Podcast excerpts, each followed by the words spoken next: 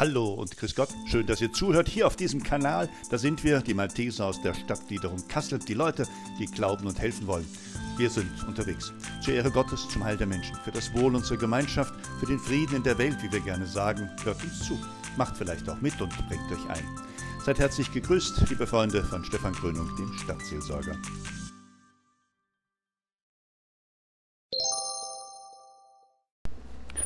Hallo und grüß Gott, liebe Malteserinnen, liebe Malteser, liebe Freunde. Da quietscht die Kirchentür von St. Josef auf dem Rotenberg. Da ist es Mittwoch, der 3. Februar des Jahres 2021, das zweite Pandemiejahr. Und wir sind noch lange damit beschäftigt, aufeinander aufzupassen, uns zu schützen vor den anderen und die anderen vor uns zu schützen, indem wir die allgemeinen Grundregeln gut beherzigen die AHA-Regeln und das Lüften nicht vergessen, den Abstand gut einhalten und die Hände waschen und alle anderen Hygienemaßnahmen beherzigen. Was die Alltagsmasken angeht, da hat es ja Veränderungen gegeben oder gibt es neuere und wichtig äh, zu nehmende Empfehlungen bei den Alltagsmasken, dann tut euch und allen anderen den Gefallen, benutzt die medizinischen Masken, wo immer ihr mit Menschen zusammen seid, in öffentlichen Verkehrsmitteln, bei Veranstaltungen, im Gottesdienst oder auch an der Arbeit. Die medizinischen Masken sind die Papier-OP-Masken, genauso auch äh, benannt und etikettiert, oder die auch immer noch preiswert zu bekommenden, ganz sicheren FFP2-Masken, die den höheren Schutzwert haben.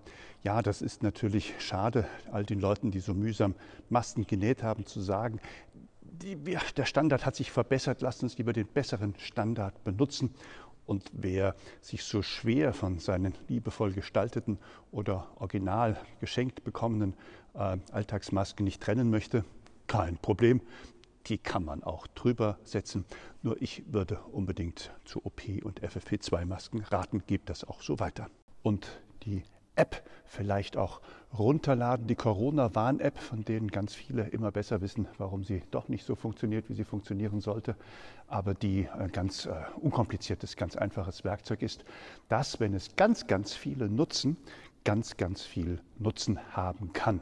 Nämlich sie kann mich vor anderen warnen und andere von mir, wenn ich dann Testergebnis habe und das auch sorgsam einpflege. An so manchen Dingen hakt es natürlich. Wer das genauer nachlesen will, ihr habt mitgekriegt, äh, wir haben es auch schon diskutiert.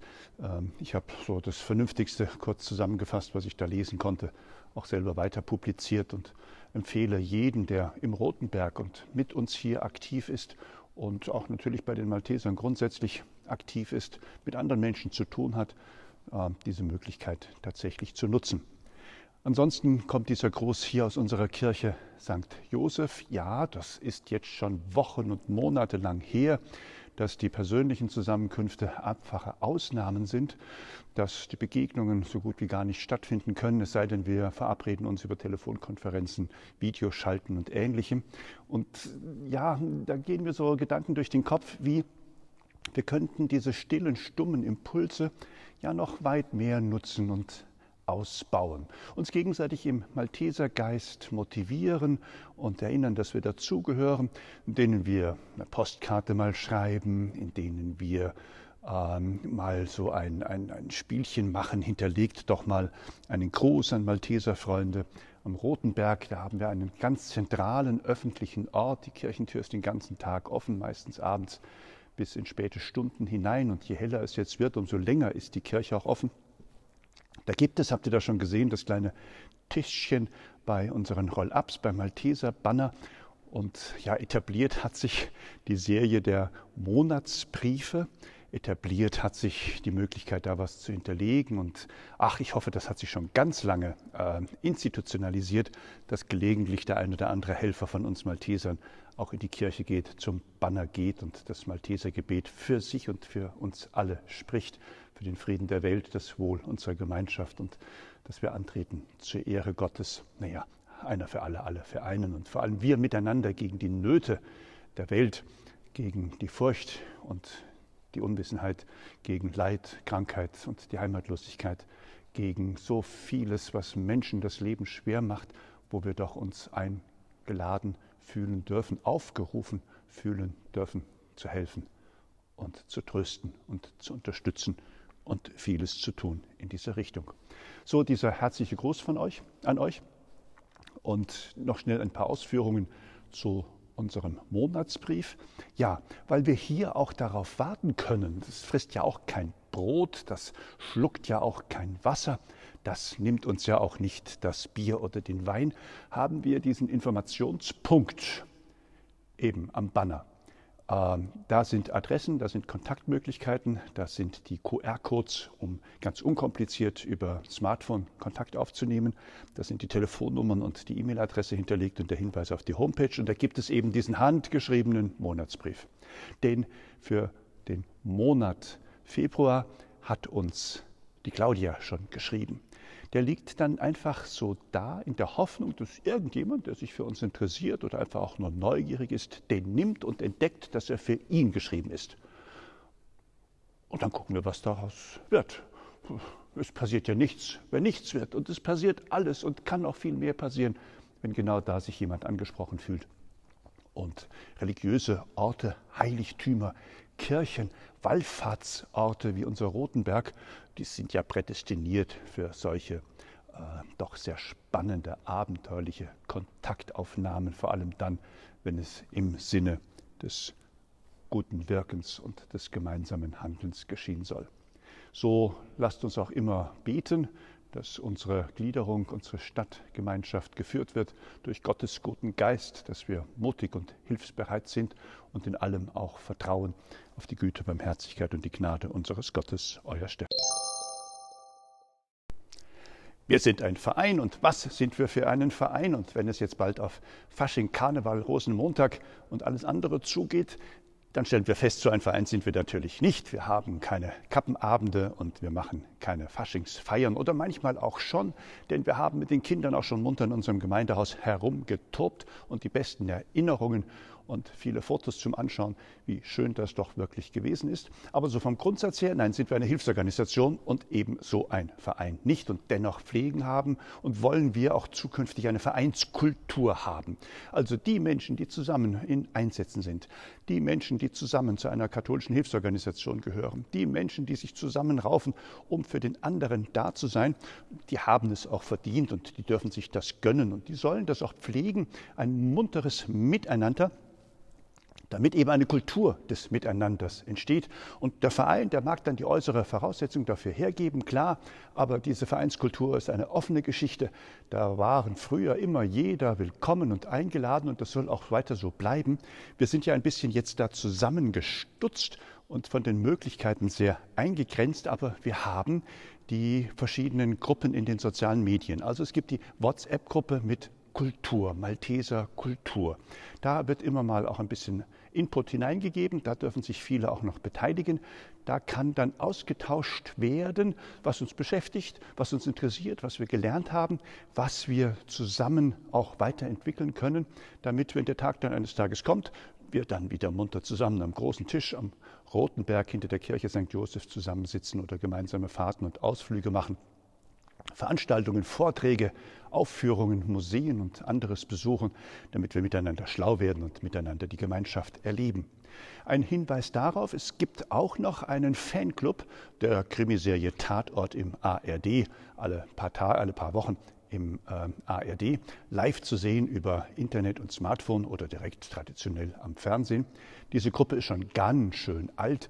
Die fing mal damit an, dass sich die Leute getroffen haben in einer Kneipe, in einem Theaterstübchen in Kassel und dann gemeinsam sonntagsabends bei der Limonade und beim Bier die Krimi-Folgen zusammen an dem großen Bildschirm gesehen haben. Und als das nicht mehr war, gab es nochmal den ein oder anderen Vorführabend am Rotenberg und gab es dann die Wir gucken das zu Hause Serien und das ist geblieben. Und da gibt es eine Handvoll Leute, die richtig Spaß und Freude haben an der Krimi-Welt des Tatort, die in die verschiedenen gesellschaftlichen Milieus eintauchen und sehen, zu was Menschen mit Verbrechen, Neid, Zwietracht und Bosheit fähig sind und wie es doch immer wieder gelingt, die Welt wieder zusammenzurücken, äh, den Verbrecher oder die Täter zu überführen und dem Guten ach, bitte doch immer wieder dem Guten Gehör zu verschaffen und zu motivieren, anständig und miteinander und füreinander in dieser Welt und in dieser Zeit zu leben.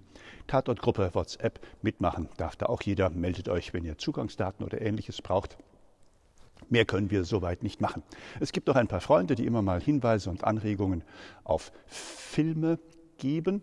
Ja, in der Welt des Films, in den Geschichten, die erzählt werden, in großen, mächtigen Bildern oder in stillen, leisen, heimlichen Tönen und so weiter, kann man auch viel lernen, erleben und verinnerlichen und darum soll es uns gehen. Vereinskultur, ja, sie lebt, sie ist eingeschränkt, sie ist nicht mehr das, was sie auch sein kann. Sie hat gestutzte Flügel, aber der Tag wird ja kommen, wenn No Covid uns alle miteinander verbindet, wir einem Virus die Tür gewiesen haben, raus aus dem Leben der Menschheit, dann ist vieles andere wieder möglich. Bis dahin bleiben wir besonnen und haben eine Freude an solchen Dingen.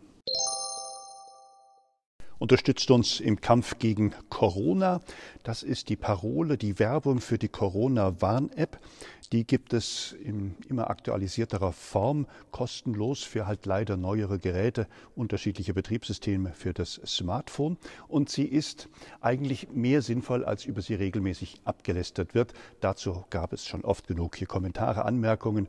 Und es ist ja auch bekannt, wer von uns eher dafür und eher dagegen ist. Und ach, der eine oder andere hat schon mal gesagt, die schmeiße ich jetzt runter, die braucht nichts. Aber das wäre genau der Fehler. Deswegen hier nochmal mein Versuch ähm, im Sinne von, wir müssen alles einsetzen und alle motivieren, damit wir gemeinsam ganz schnell ein Virus in den Griff kriegen und am besten rausschmeißen. Ja, wir können das nutzen. Nehmen wir einfach mal an, die App bringt fast nichts. So besonnen hat der Rainer Gerhards das mal formuliert. Nehmen wir einfach mal an, die App bringe fast nichts. Aber immerhin doch ein bisschen Hilfe bei der Bekämpfung der Corona-Pandemie. Sie hat aber eben auch keine Nachteile. Merkt ihr? Keine Nachteile. Macht ja nichts. Kann man ja dann so nebenbei laufen lassen. Frisst nicht viel Akku, braucht kaum Ressourcen. So viel Platz auf jedem Smartphone hat es bestimmt noch, um diese App zu haben. Und dann kommt der Gedanke, das ist der spannende Gedanke, sie kann vielleicht nutzen. Wenn sie keine Nachteile hat, hat sie vielleicht diesen einen Vorteil. Und genau das lohnt es und das ist wichtig. Kein Risiko, aber vielleicht viel Nutzen. Und das ist ja eine Maßnahme, die so absolut schmerzfrei ist.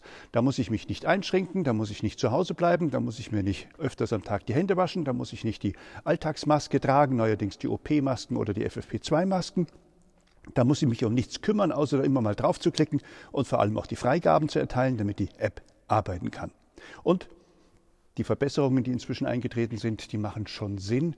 Mit einem Kontakttagebuch kann ich mir genau den Kontakt mal aufschreiben, den ich wieder vergessen habe, ähm, der dann vielleicht bei einer Nachverfolgung das Zünglein an der Waage ist, kann mit den jetzt schön präsentierten Fakten über die Sieben-Tagen-Inzidenzien, über den berühmten R-Wert, über die Infektionszahlen auch ein Bild machen, wo es denn hinläuft.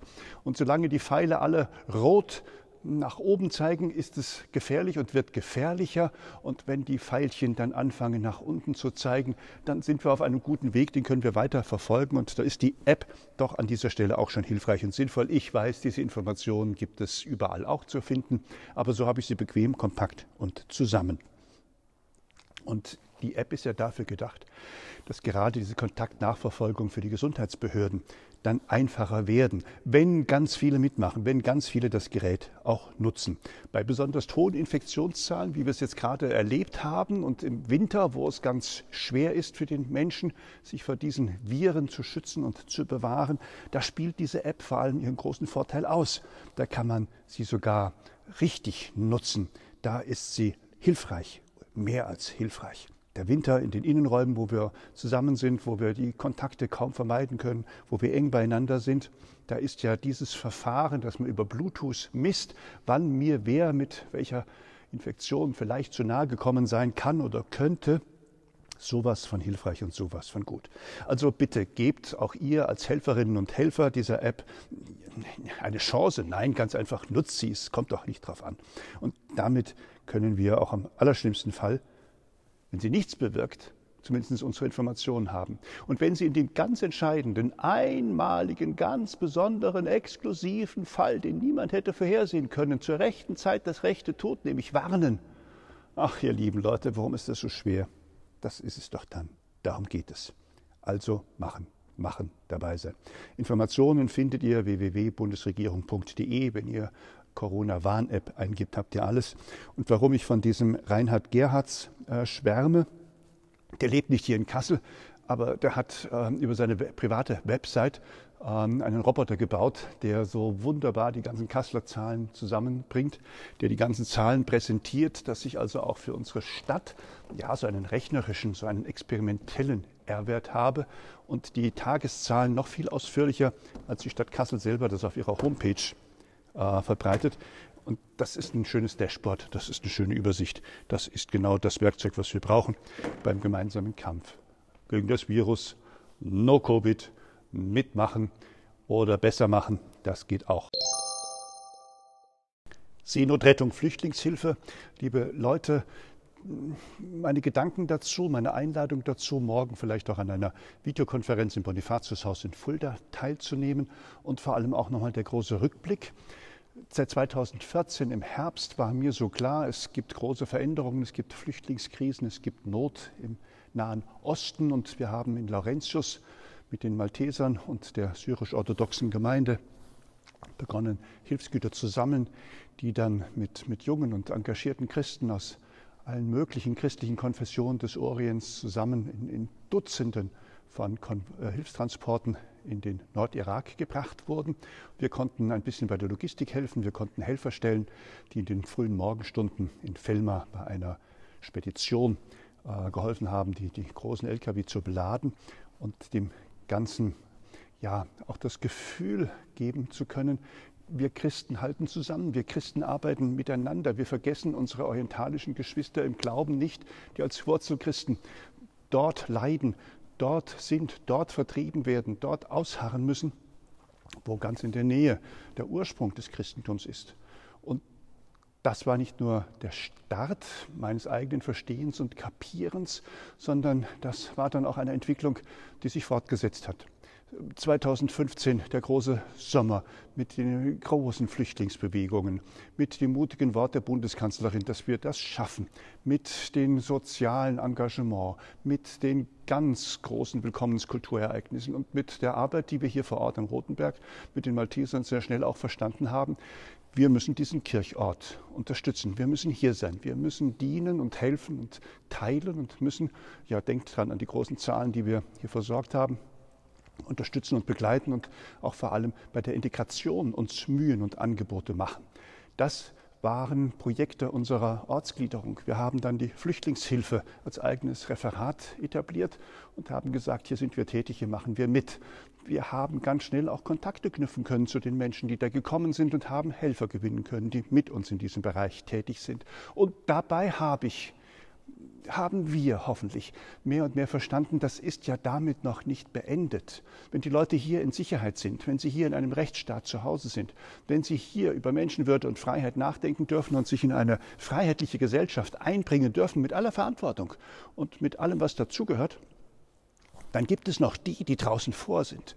Dann gibt es noch die, die an den Außengrenzen Europas, und das hat sich ja dann politisch sehr schnell verändert, die man nicht mehr haben will die man auf den Inseln vor Griechenland einsperrt, die man auf dem Wasser zurückdrängt, die man nur noch in Privatinitiativen versucht zu retten, damit die Menschenwürde überhaupt noch eine Chance hat, das ist dann alles auf uns zugekommen.